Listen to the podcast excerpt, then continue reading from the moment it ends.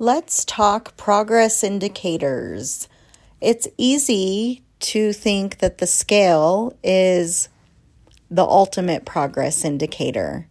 It's actually not. The scale is just another piece of information that provides you data.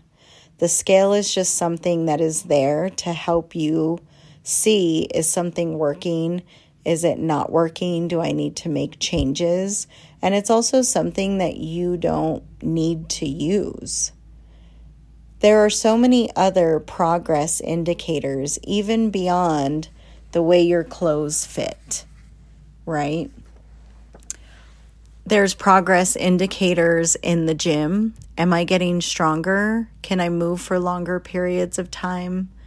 Can I walk a longer distance? Am I capable of running? There's also progress indicators when you ask yourself questions around when are you the happiest? When do you feel your best? And these are something that's not looked at enough. And so, when are you the happiest? What does that look like? What are you doing day to day? What kind of foods are you eating? Who are you around? What does your sleep schedule look like? Right? What does your movement routine look like? What foods are you eating? when you feel your best. Now, don't get me wrong, I love to eat cheeseburgers and pizza and enchiladas.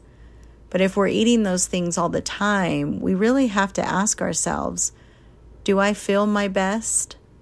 The answer is probably no. Those foods are very satisfying, they taste good, they might be cultural foods, right? We might enjoy them socially. But what we're doing more day to day is going to help us realize this is actually when I feel my best. And when we get into next week around optimal eating, we're going to start looking at what is it that helps us to feel our best? What is it about the way we talk to ourselves, the way our thoughts look like, what we're eating, what are the action steps we're taking every day? Are we getting movement in? Those are all the things that are going to help us really look at Am I making progress? Am I feeling better internally?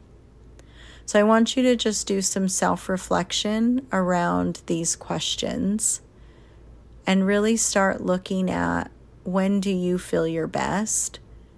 and using that as a progress indicator moving forward and not just using things like the scale or how your clothes fit. All right. This one was short and sweet. See you on the next one.